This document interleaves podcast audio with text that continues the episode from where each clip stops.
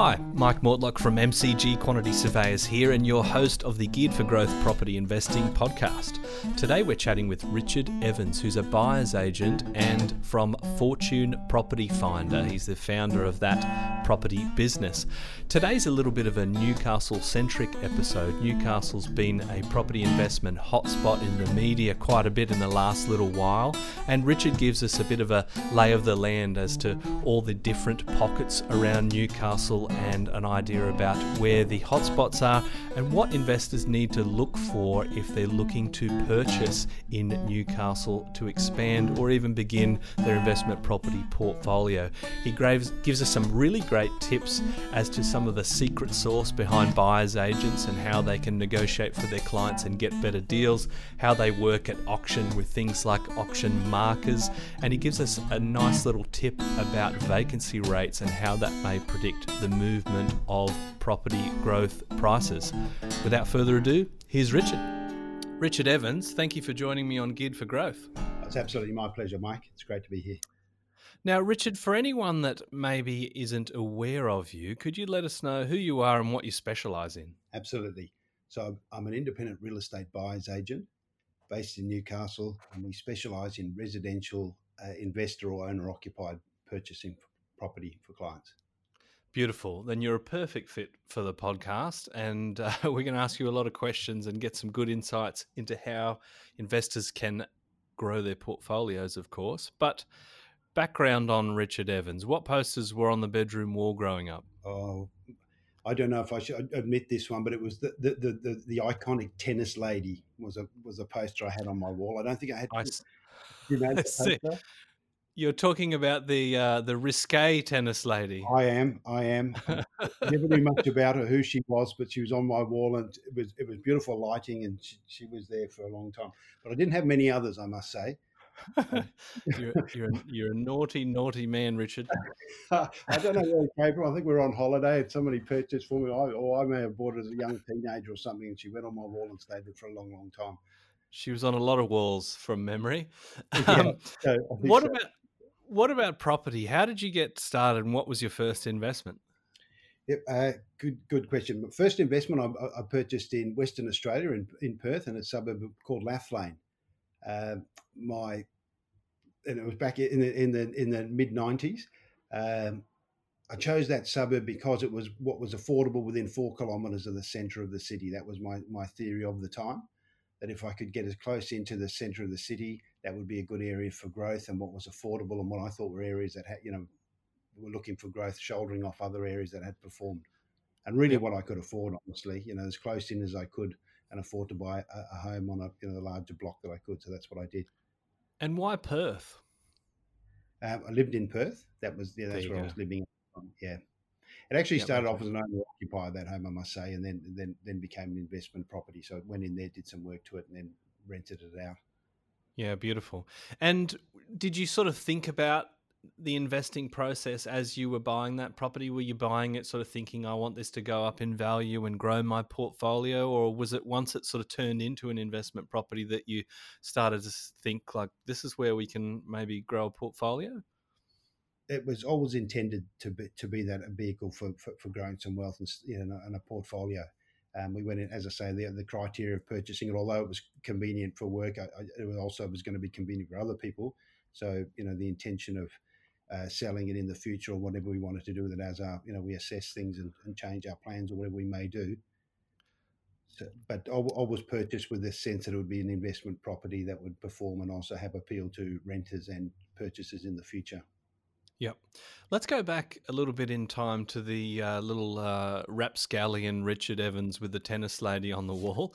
What did you um, What did yeah. you want to be in school, and and can you tell us about your early professional life, sort of a bit of a bit of a chronological journey through to today? Yeah, sure. So my my very young days in school, I wanted to be an archaeologist. Um, right. Don't ask me why. I just thought it'd be interesting. History was very interesting to me, and you know the idea of uncovering ancient things and parts of history for reading history and you know uh, historical fiction was was a, a favorite genre of mine. Uh, to yeah to be able to uncover the past, I thought would be fantastic. But uh, that sort of went by the wayside, and uh, I, I, I, was itching to leave school and get out into the workforce, which I which I did. Um, and an interest of mine was horticulture, landscape horticulture, the language of plants and the understanding of the natural world. So I got into landscape horticulture design. Not not my first not my first thing, but that's what I studied. Um, yep. Not my first job is what I'm saying. But I I, I studied that and ultimately uh, that took me in other directions over time. But uh, yeah, I started off in in horticulture and landscape. Sounds like a mixture between uh, Better Homes and Gardens and uh, and Indiana Jones. It was well. It was a bit interesting that it, it actually took me into mining, believe it or not, uh, by right. doing extra work. Being a young a young guy who wanted to sort of make money and work extra days on the weekends and things, I I, I would take on contracts for for for different landscape jobs, and then um, that led yeah working into a, a, company that had laboratories, and and I would cover for people who blew shifts or do night shifts to earn extra money there, and um, through gaining knowledge in that, believe it or not, took took took me overseas, and then setting up laboratories in uh, in, in, Europe, wow. mineral laboratories. Um, you know, and, being Western Australia, being a strong mining background, so we were respected through that. But I kept doing the, the, the landscape, the horticulture. But I was, as I say, I did that also and then uh, you know I was invited to go to to France actually where I was based in a place called Carcassonne. So I went over there and we were based there, set up a laboratory there, but also setting up labs in other countries. Wow, how's your French these days? A uh, bit poor, unfortunately. Yeah, it's, a it's in there somewhere. It's, it's, it's in there, but uh, I don't get to use it too often. It begs the question uh, you're a buyer's agent today. Uh, talk us through that transition. Is, has that sort of been uh, always a bit of a passion behind the scenes? Were you doing that in parallel throughout the rest of your career? Property was all has, has been a, a, thing in my background. I sort of avoided it. Or my fa- I'm the youngest of four four siblings, two older brothers and a sister, and um, they all went into property and were all in sales. And I sort of avoided it because they were all doing it. Perhaps uh, it was something in our family though. We'd we'd my parents were actively buying and selling and renovating property all of our lives. Um, my early memories, we, we were born in born in Wales. I was and came to Australia uh, by ship. Ten pound migrant family came into Sydney. We ultimately went up to Brisbane, um, and in all of those times, you know, was always looking at homes, buying property, home opens on the weekend, uh, spec homes, or it, that was just our life was always homes. And then we ultimately went to Western Australia, so we moved an awful lot my parents were always buying and selling. I think that's partly why I didn't have a lot of posters on the wall because we were always looking at doing a place up and then moving on to the next one. So I probably wasn't allowed yeah. to do it. Very practical. There's there's no hint of a Welsh accent. You've obviously you've you've shed that sort of background. Well, Mike, I have to hide it, don't I? I can't there you go. all the time, can I? The the trick around Newcastle is anyone any Welsh bloke that says Swansea, that really tricks them up. Yeah, yeah, it's lovely to find all the Welsh names uh, in the area, Cardiff, Swansea. So, so yeah, wonderful names, and it, and it is touching.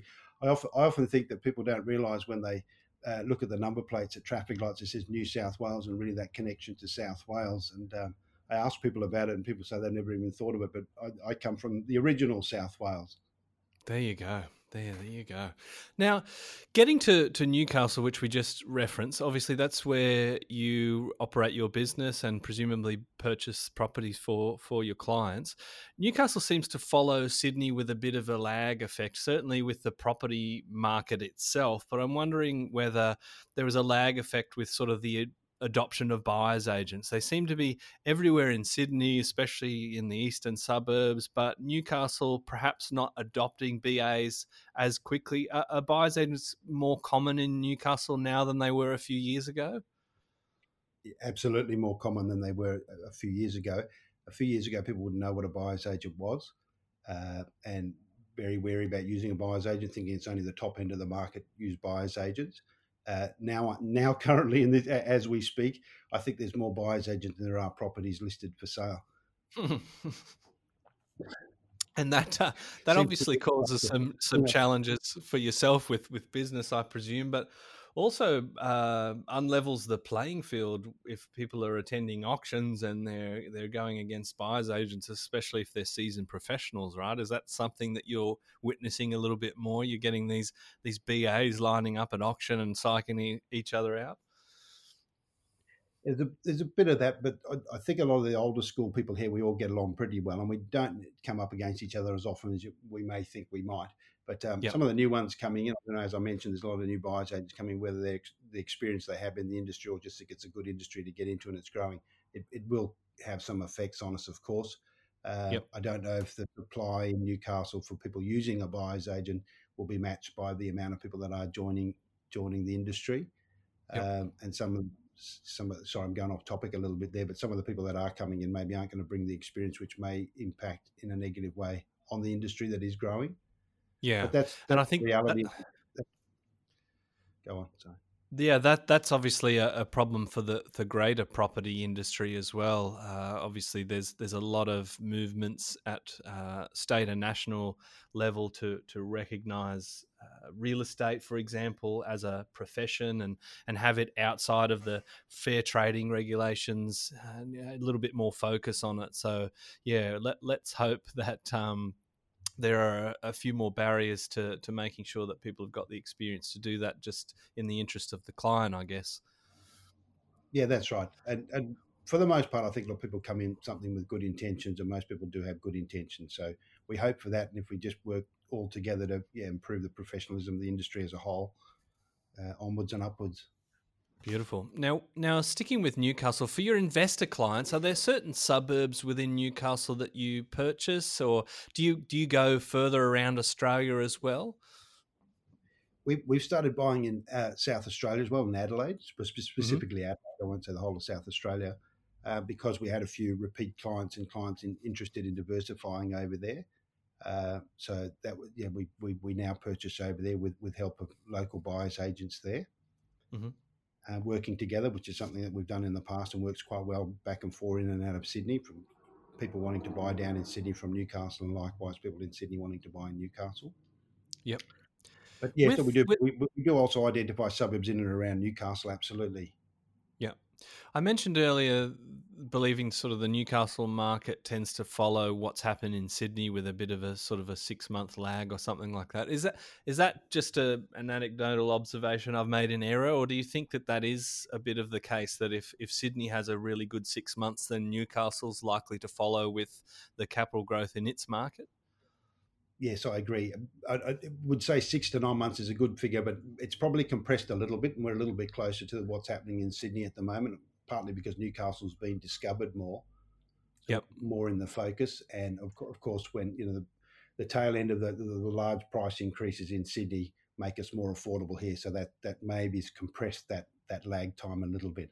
So I think I was going to I was going to ask you about uh, affordability. Is is there a point at which sort of people in Sydney think, look, the median price in the suburb I'm looking at is just far too much, and then people will decide to move to places like Wollongong or the Central Coast or Newcastle and and commute, or is it just a, I guess, a sense of well, we could buy an investment property for 1.2, or we can buy one for 600 in Newcastle and save some cash, or buy two and diversify. What do you think it is? Certainly lifestyle is a great great driver for people who want to ultimately come this way you know talking of those people. And you know they, they, they can you know you can buy you know you're buying 750 a great family home that's close to beaches you know all the, all the lifestyle benefits newcastle has as opposed to you know the, the commute in sydney. But you but you know putting on that yes the commute commute down to sydney but people are doing it. There's a lot of people looking to you know buying up here and they're saying an investment property for five years, which will ultimately become their fa- family home. Not not pure investment really, and sort of purchase with a different mindset. But yeah, but I get a lot of inquiry that way, so people are wanting to do that. Can you give us a bit of a, I guess, a Newcastle geography lesson for anyone that's not familiar with the area, i.e., how far from Sydney and what are some of the main areas around the city and the lake that people might want to know if they're looking to invest in Newcastle? Yeah, sure. So Newcastle's got a population of about 150,000 in the in the city area, the city suburbs. In total, the LGA 325,000, something like that. And then you've also got Lake Macquarie, which is of course just to the south of the, the very large lake, and all the uh, population, all the little centres around there. The, the main one being Toronto. Uh, they've got a population of 205,000, I think thereabouts. Wow. And then yeah, and then Port Stephens to the north. I, I, can't quite give you the population there off the top of my head, but um, so they're all great areas, all with all very different. all offering fabulous lifestyle opportunities and great opportunities for people to, you know, downsize, retire, and move to into the future. I think that's where the you know Newcastle is really going to accelerate over the next few years. But um, anyway, there, are suburbs around. Um, beachside suburb, Merewether was a very surfy, uh, where young people rented houses and lived there as youngsters. And now it's you know you're paying five million dollars up to for, for, for properties down there to be by one of the main beaches.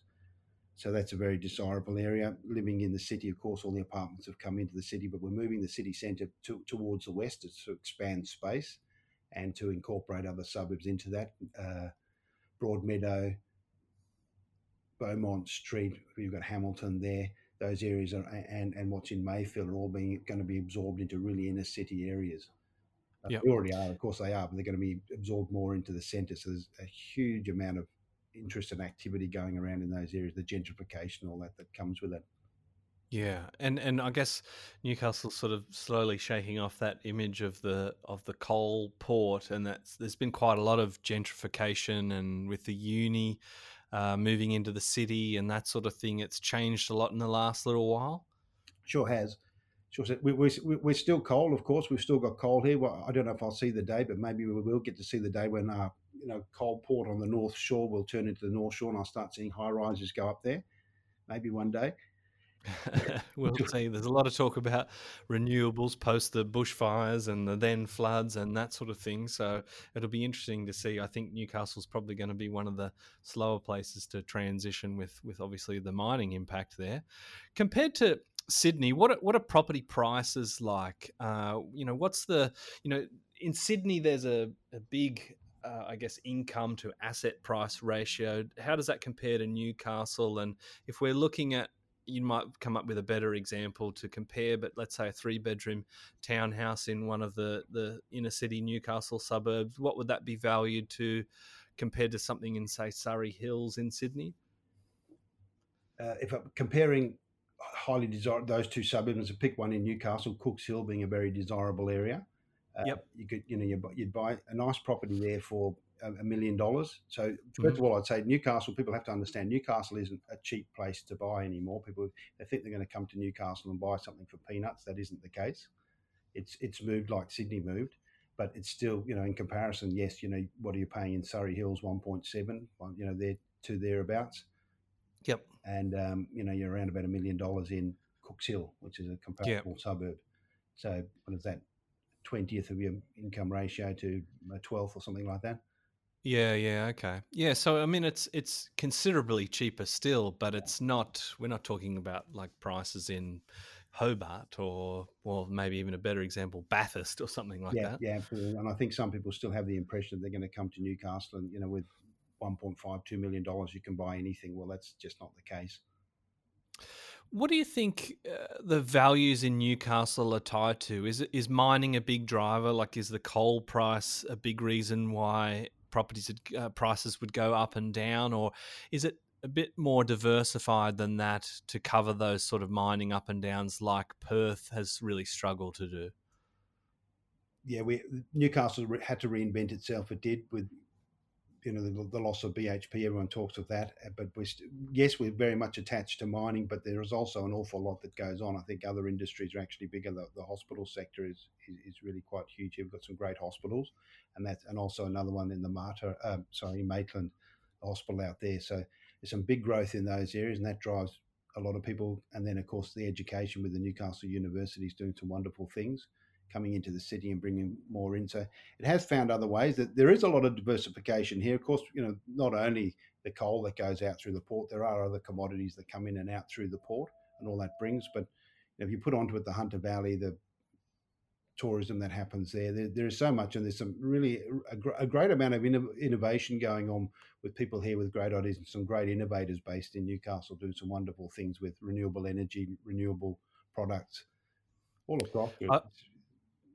it's um I struggle not to sort of somehow reference these conversations back to Shiraz, but uh, Hunter Valley Shiraz, check that out, uh, and Semillon as well as a if you're into the white. Uh, just just a little tip for any of the alcoholic listeners there.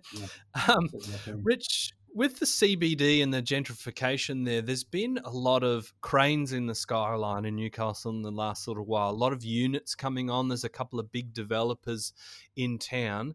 How do you think that's changing the face of the CBD or, or, or, let's say the Newcastle inner city? And do you think there's an oversupply or there is quite a lot of demand for that sort of accommodation and the balance is right? There is a demand with a lot of people downsizing to come in, but of course, investors have picked up those places as well. I don't think the oversupply is, is as quite as drastic as maybe people would see it in Sydney and Melbourne. Um, there is a little bit of it, but I think we'll absorb that quite quickly because there is a, a, a, huge desire from locals to pick up as investments or, as I say, to downsize into apartments into the city because it offers such a great lifestyle. Uh, yeah, it'll, it'll be interesting to see I guess what happens in the next little while. There's been a lot of developments that have gone up, and I think have sold relatively well. Is there, is there much in the pipeline that you see happening, or will it be a bit of a wait and see while the stock is taken taken up? Do you think? Yeah, it will be a bit of wait and see. There are some developments that did get put on hold, some large ones that didn't t- get taken up, and for different reasons they've they've gone on hold. So that's probably yep. the effect of that. Uh, but with things like the university you mentioned before, bringing the campus, it's you know phase two of the campus coming into the city. Uh, those things will bring more students maybe out of those suburbs, you know, out of Callaghan, closer to the university. Yep. And you know, it is a young person. You know, there's 32 percent of the population here is you know young people, unmarried young people, students, and so forth. So it's quite quite quite large. That is a big chunk. Yeah, getting there's the figures that I read. It's quite surprising.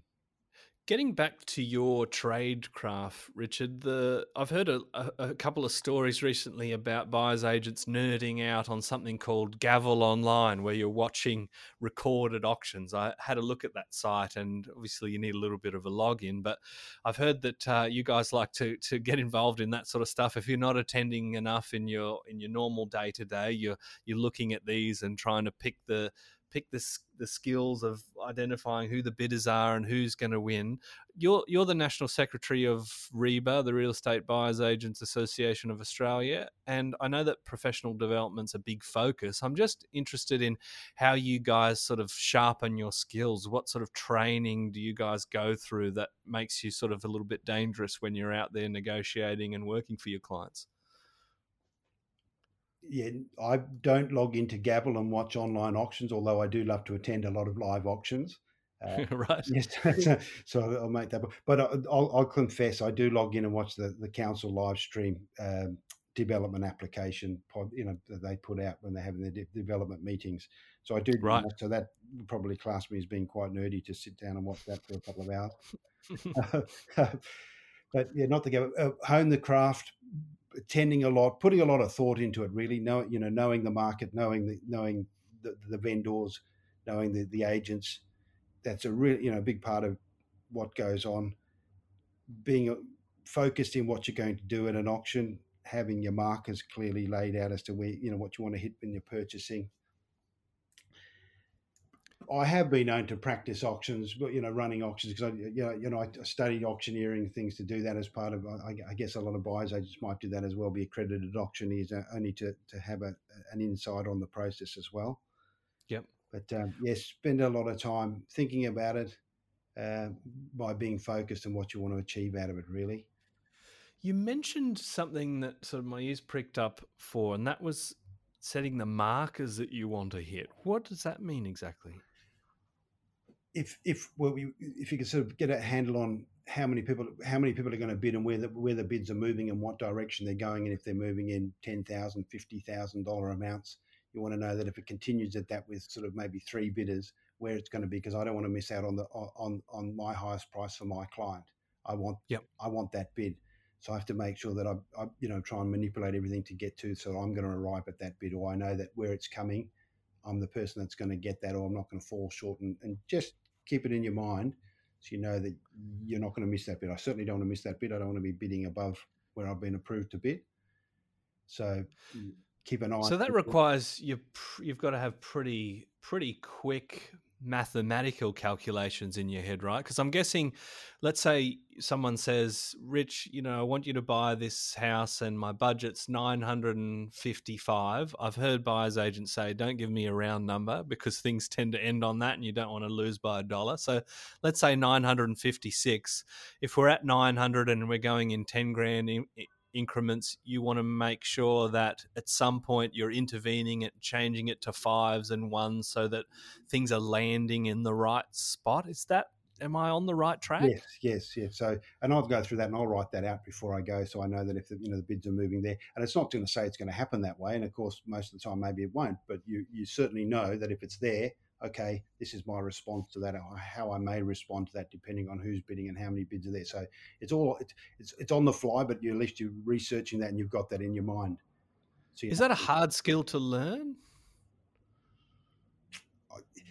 To say you've learned it, you know, it, every time is different, and whether you get it, you know, you want to get it right every time if you put time into it, you, you will get your head around it and so you're more comfortable. I think a big advantage of the buyer's agent there, we, we are you know the emotion isn't there, so you know you're taking that away, so performance isn't affected by emotion. Yep. Cool. So if you're sort of thinking, I really want this place, and little Timmy's already picked out the bedroom, that sort of impedes your ability to do these quick mathematical calculations. If you're maybe your pregnant wife is standing there looking at you, thinking, you know, don't mess this up.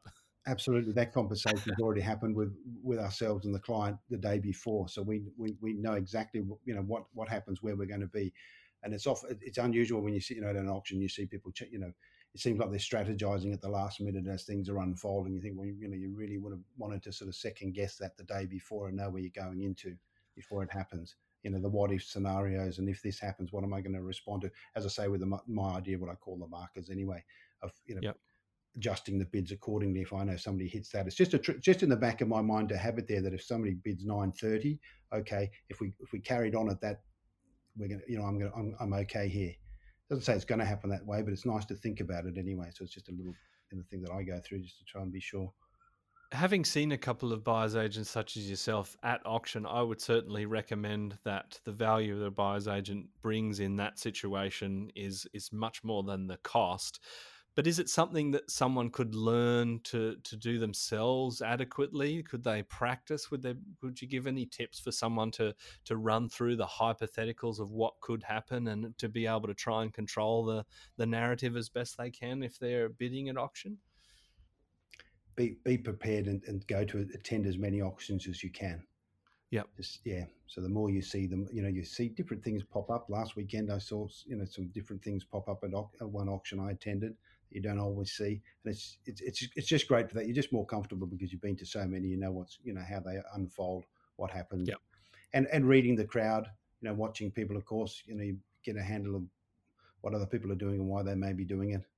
I guess yep. there's a lot of things, and whether we, you know, buyers agents will will, will tell all, the tell all expose eh, of how we how, yeah. how we go about it to give ourselves an advantage is probably not the greatest thing to do. But it's, it's, a combination of a lot of small things, really. So by getting them all right and being prepared and thinking about them, and, and repetition is the thing that helps with that.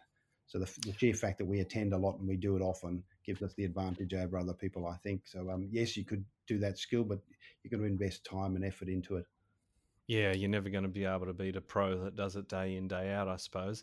And I don't want to ask you too many of your secret herbs and spices, no, but uh, uh, are auctions prevalent in Newcastle as they are in places like Sydney and Melbourne? As far as I understand, the, the percentage of auctions would be quite a bit lower. It, it, it is at the moment. It, you know, when the market was flying, auctions did become very prevalent. It became, you know, as popular uh, as a means to sell as, as was happening in Sydney. But when the market turned, so did the method of sale. We went back to private treaty quite a bit here. Um, that's changing again. People are more confident, the agents are more confident to go back to auction. A, a, lot still did, but the percentage did certainly come come away where they thought, you know, perhaps the buyers aren't there, so we, you know, we don't want to turn in a property. So they were running with private treaty because time on market was extending out a little bit longer, and, and some of the properties weren't, you know, a number of properties weren't selling at at auction. Not because they weren't good properties. It's just that there was a bit of a hold on, wasn't there? Really. Yeah, I guess you need you need a bit of competition and demand to be able to run an auction. Otherwise, it just kind of looks a bit sad, I suppose. With those markers that we talked about with buying at auction, are there principles with that that help you with negotiation as well? For example, if you know what your budget is as a purchaser, should that sort of inform the the bids and the offers that you make in that negotiation process to try and, I guess, land in an area where you're comfortable or try and manipulate it so you're not missing out? Uh, we're talking about negotiating on a private treaty now. You say, yeah, yeah. Rather than an auction, if you're just sort of submitting a, an offer to the agent, do you still have to have that same idea about well, this is my budget, and if we're if we're going back and forth with the vendor in these increments, then maybe we need to sort of slow it down or speed it up, what have you? Is it a similar sort of concept, or is it a completely different thing? Similar in the sense that we've got to know the numbers and say, well, look, you know, if we make this offer, that you know, they, they, may well counter with this, that, or the other. But it is a lot of hypothetical, I must say, and and, and realistically, the negotiation of that every every matter is different. Mm. With different agents, different vendors, different motivations, a different property, and and maybe the things that we've identified in the property will have a bearing. So, yeah, yes, we have an idea of where we're going and what may happen, but it is a bit hypothetical. So, you know, we don't I don't really say I need those markers in order to to achieve this particular outcome. It's more the whole overall negotiation of what we can offer, and you know, could be some of the conditions around that that you know a longer settlement or access to a deposit, those sorts of things can strengthen our offer and be more valuable than you know an extra five or ten thousand dollars or something like you know. Yeah, sure.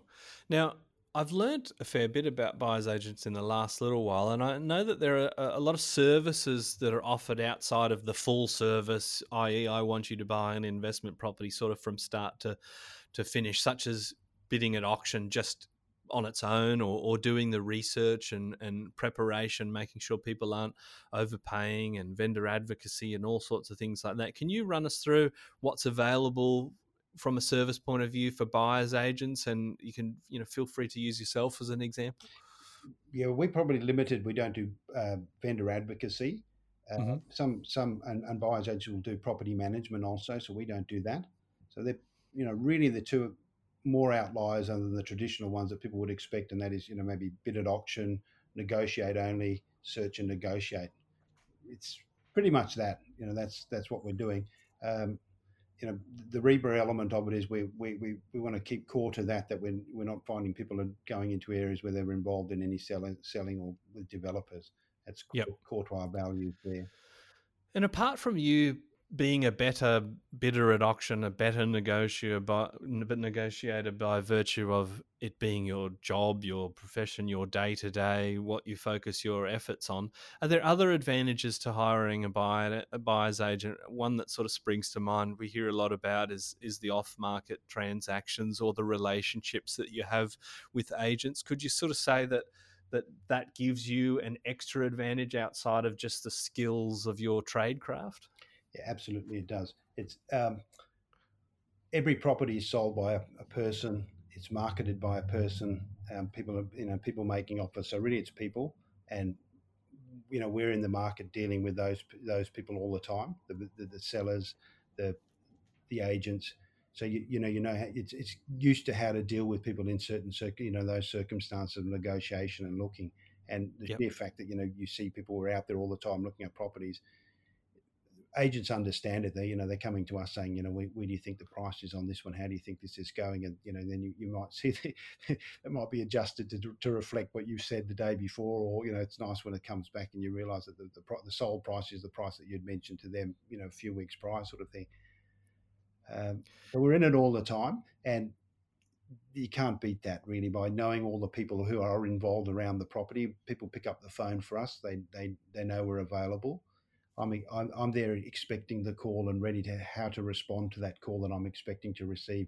Whereas somebody who isn't, you know, is doing it for themselves, they've got to find a way to make time within their, their normal profession to answer that call or to make that call. Well, you know, we planned for it and we're expecting it and we're, you know, we've got the next step in mind and that's that's what we're doing. That's how our day is planned around that process. I guess the agents the agents know that you're not tire kickers as well, right? Because if you're calling them about a property, chances are you've got a written acceptance from your client who's going to be pre-approved. So you, you might not be buying what they're selling, but you are buying something and you are buying it soon. So does that sort of change the way that they communicate to you as well, mm. outside of just being a professional? Absolutely, absolutely. They know we're bringing qualified buyers to them, um, so we have got somebody there who's ready to go. That's contactable. That has all their ducks in a row. Uh, and and you know there's they've got somebody that they can reach out to and to negotiate and understand what the process is and, and, and not going to you know play silly sort of games with them or have yep. have unwarranted or unrealistic expectations of what property is and what selling agents are as well. There's a lot of the time you know I think a lot of buyers agents get business because they, people say that they're sick of talking to selling agents. But I think a lot of the public's impression of what a selling agent is and what they do is is, is uh, mis, a misconception really, and a lot of the, people, the, things that people complain about, they don't really understand why the agent behaves the way they behave. Um, yes, you know they're there representing their vendor, and and and that's what they're doing. You know when when when 20 groups come through a home open, it's up to that agent to identify who are the genuine people who are ready to purchase and have interest in that property. So if they ask some pointed questions around your budget or, where you're at and what you're doing, it's because they're, they're there trying to sell that property in 20, you know, 20 minutes. They need to identify who the people are. Um, yeah, I guess they want to focus all of their efforts on what's going to bear the most fruit. And if you're not pre-approved or you're just tire kicking, they need to move on. I guess it seems a bit impersonal, but their job is is for the vendor, whereas you're obviously tipping the scales there, working for the potential purchaser. And I think it's important never to forget that if you're dealing with the agent that's selling the property, they're not on your team, are they? No, no, absolutely, they're not. they're not they might not necessarily trying to being rude but they're not you know they don't know your circumstances and they have to you know they have to try and accelerate the process to synthesize who's you know as you said who's ready to go and who isn't whereas you know the buyer's agent is able to have that conversation in a bit more relaxed environment with their client and then you know go off and have that discussion with the agent so yeah, it takes that away from it. But uh, as I say, I stick up for the agents a little bit as to what they do. It's it's, it's not a nice process. People aren't comfortable about talking about where their budget are with somebody that they don't know in, in a busy environment where there may be other twenty other groups there or something like that. So again, yeah. you know, that's another great reason for a buyer's agent because you save yourself all of that. It's not necessarily the agents are being rude; it's just the environment that you're thrown in, the questions that may get asked. It is a good point. It's hard to sort of have some of those questions without a rapport. I mean, you meet someone for the first time and they always sort of say, What do you do? They never say, You know, what was your taxable income last year? yeah. It'd be a, bit, a little bit awkward. I, I had a private conversation with a buyer's agent in Sydney, and we were talking about them uh, talking to sales agents and saying, "Look, I'm a buyer's agent. I'm representing a client. I, I'm I'm not here to sort of play games. You're you're selling it for X amount. I'm not prepared to pay that. What would we need to be talking to put the deal together?" And they said, every now and then, every now and then, I don't want to whack agents too hard, but every now and then they'll come back with a figure that could get the property sold that astounds the buyer's agent on the low side, i.e., they would be prepared to pay more, but I guess the agent's wanting to wrap up that sale. It's a it's a it sounds like a bit of a poor indictment on agents, but is that something that happens, or is it just a nature of the campaign is is getting old and the agents aren't getting paid if they're not selling it? Is there any sort of conflict there? You think? Look, I'm not going to say that doesn't happen, but I don't think it's the norm. Yeah, you know, the agents are out there trying to do the right thing because they need to have their reputation intact to, to go ahead. Mm. It, it, it may be that proper, you know, the, the motivation of the vendor is, is somewhat different to as they're letting on. They don't want to tell all the all the personal information about somebody selling their home and what's going on in their life. So that may have changed or you know taken a turn for the worst. So that you know suddenly the price is going to become lower, but it, it, may well happen. I, I, don't think there's too many. You know, you see too many properties that you think, gee, that went for you know a good hundred thousand dollars less than it should have. Yeah, that doesn't happen as often as people like to think. And you know, you've got to negotiate a fair and reasonable price in the market that you're in. Yes, there are those ones that you go, you know, tomorrow we could, you know, turn that over tomorrow and it would sell for, you know, 100, 150 plus more. But that's that's few and far between. Most yep. most properties find the the, the market price. Fair enough. And it sounds like I'm trying to drag you into scandal, and the things are getting a bit too today tonight. So we'll we'll change we'll change direction, Rich. What about uh, getting back to Newcastle? What what's happening and what's in the pipeline for Newcastle that you think is going to have an impact on property values, either for the positive or the negative? The positive with the cities moving to the west is giving more space. We, you know, being on the peninsula, there was a limited amount of property here, and if that's the centre of the city, that's all you know struggled to grow. So by moving a little bit back off the peninsula, taking it towards Wickham and Hamilton, there's the opportunity for the city to really grow and radiate around. Um, the the mayor and the and, and the local council have the impression and the idea that what they're trying to do is build little suburban centres as well and improve on them and, and, put some density in those areas as well. So there's good growth and um, livability is improved. You know, again, the gentrification, as we, we keep saying, if that really is happening in all the suburbs as it radiates out, Newcastle is very eclectic. Uh, the negatives, the light rail did cause some disruption here, but that's, you know, we're, we're sort of past that now. The light rail's in and active. So, you know, as that took some some people out of the city and not wanting to come in and maybe change that, it's now going, you know, becoming a positive. And the Hunter Street Mall is being uh, there's a lot of, well, as you probably know, the David Jones building there and other parts, stage one, two, and three is being redone along the mall. So that's a lot of the, lot of the shop fronts there uh, had to move out and move further up Hunter Street while they redevelop. But that redevelopment process right along the, the, the, main mall of the Hunter Street will, will be quite vibrant when that's all done. So that'll be something quite special. That being said, are there any particular pockets that you see having really solid growth potential? Is are the are those pockets around those those bits of gentrification? Yeah, there are Tighes Hill, Ty, uh, Wickham, great areas, but it, will also be Broadmeadow. But again, you can still go out into other suburbs and expect that you'll see growth because you know Mayfield, I think, is a great always a great area. I don't know if we're going to be jumping out of our skin with huge growth over the next few years but there'll be steady growth, and then there will you know there will be periods, of course, where it will accelerate and jump at, at times. But as I say, being an eclectic area, very diverse from one street to the next, and you know houses within one street, you've really got to drill down and pick the actual properties and why those you know that end of the street or that particular house is good and that one's not good. There's a lot of that in Newcastle. It could be flood zones, it could be um, mining issues, or it could be who actually lives in the street and what's there, or old gas works. There's a, there's a lot of different reasons why you have to do your homework around purchasing in Newcastle. Yeah. And from a macro level, am I reading you right in sort of saying you're seeing some growth in the next little while, but you're not expecting double digits or, or greater? Can you give us some? Um, I know people like yourself hate these crystal ball questions, yeah, but I, I'm going to have to ask you because people people want to know. Yeah, look, I, I think there, I think there generally will be. I, Newcastle's definitely got a rosy future. You know, there's a lot of great things happening here. It's, it's been discovered by the people of Sydney, uh, maybe not fully discovered yet, and it is still transitioning not not from away from the BHP thing or coal. Uh, it's just awakening and the first stage of all the development that's going on in and around that in the city. But it's, it's it has a great culture in terms of the community and a lot of great things that happen around here in terms of the markets. The location is fabulous in terms of you know a harbour beachfront city. You know, you, you, you, get people walking through the city in their in their bikinis and bathers because we're right on the beach. It's a very relaxed and wonderful place, and that is going to drive a lot of growth into the future. You know, you team that with the university coming in and adding all that life to it. Uh, people opting to move up here as re- retirees. It's just a po- positive picture but to, to, to put a figure on it, yeah, there'll be some there'll be some double digit growth in time, but I'm I'm not going to say it's going to happen in the next two years. Beautiful. You heard it here first, ladies and gents. We'll we'll circle back and give you a report card in a couple of years, Rich. Local um, primary schools probably got a different. Ask them what they want. They're probably going to be more accurate.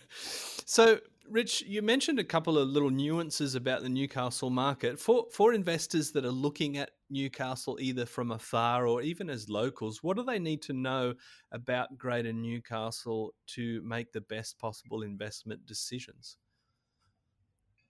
Yeah, know know the history of Newcastle. Some of it's low lying land. Some of it has uh, undermined with subsidence issues, and then there's other you know more local factors can come into play. Uh, generally, better yields have come around the university because the housing is cheaper and there's demand for rentals with students there. to offer the best yields. Sometimes the units of outperf- units in the city outperform houses, um, and that swings a little bit and goes backwards. But it's kind of a bit the reverse of what happens sometimes in Sydney. But, um, you can get in close to the city. You can still buy close into the city in some suburbs that are still a bit sleeper, and there's going to be good movement and, and activity there. Absolutely. Beautiful. Rich, if people are wanting to have a chat to you, what's the best way to get in touch with you? Yeah, yeah. Pick up the phone and give me a call. I'm yeah, happy to take a call wherever I can. If I'm available, I'll, I'll speak to anybody and everybody, um, or drop me an email. Be wonderful. Rich at fpf.net.au. Beautiful. And that's nice and easy. So, Fortune Property Finder, that's the business name. Now, Rich, if there's one piece of advice that you can impart to investors, I know this is potentially a tricky one, what would it be? Get a good team and um, sometimes spending money well people think by not spending money they're saving money sometimes you've got to spend money to to actually you know make money and to secure something better. I think that's great advice because the numbers are still telling us that the average investor buys one property. And I think a lot of that's because we're getting the first one wrong. So having a good team and having some good advice behind you, like someone as yourself as an expert in the particular market you might be looking to invest in, you can't go wrong. Fabulous. So uh, that's a beauty, Rich. Thank you very much uh, for joining us today. It's been a pleasure. Yeah, absolute pleasure. Mike, there was one little gem that I didn't get to tell you. And probably, oh, yes, please. Probably, probably, all the interesting things around my, my, my, property history and things. My father was a quantity surveyor. Ah, there you go. Man after that. my own heart. Yeah, that's right. So there's a great, great grounding there. But yeah, another little thing that I like to say is um, to if you want to spot the top of the market, maybe when vacancy rates hit a five year low. It's, yep. Yeah, that's that's maybe an indicator. Something I read many years ago sort of follow that. And if, if you can get good vacancy rate data, but you know, if it hits a five-year low, then maybe the market's going to take a turn downward. So figure Beautiful. out how to pick the market going up, but on a, on a down on a downward when it's reached the top, that's that's a figure that I think is something to pay attention to. Wow. Well, I haven't heard that one before, so I'll be interested to crunch some data on that one. That's uh, that's a great insight, and uh, mate, uh, I always knew you were a great guy, but now it all makes sense with your old man being a quantity surveyor. Yeah, so that's good to know. Well, thanks very much for for sharing your wisdom today, Rich. Thanks, Mike. Absolute pleasure chatting to you. Thank you.